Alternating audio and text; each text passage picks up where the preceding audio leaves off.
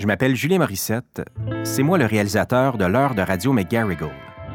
Aujourd'hui, j'aimerais vous inviter à découvrir un autre balado que je réalise pour la Fabrique culturelle, Signal Nocturne, dont la nouvelle saison commence le 12 novembre. Chaque vendredi soir, je m'installe sur les berges de la rivière des Outaouais et je reçois des artistes qui viennent discuter, réfléchir et présenter leur travail. Ils vous proposent des textes inédits, des performances intimes et des conceptions sonores envoûtantes. C'est l'occasion de plonger dans l'univers d'artistes de partout au Québec, issus de la littérature, du théâtre, du cinéma et de la création sonore et musicale.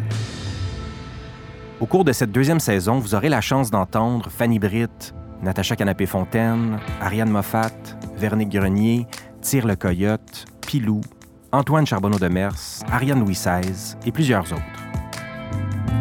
Vous donne rendez-vous chaque vendredi soir dès le 12 novembre sur lafabriqueculturelle.tv ou abonnez-vous dès maintenant à Signal Nocturne dans l'application de balado de votre choix.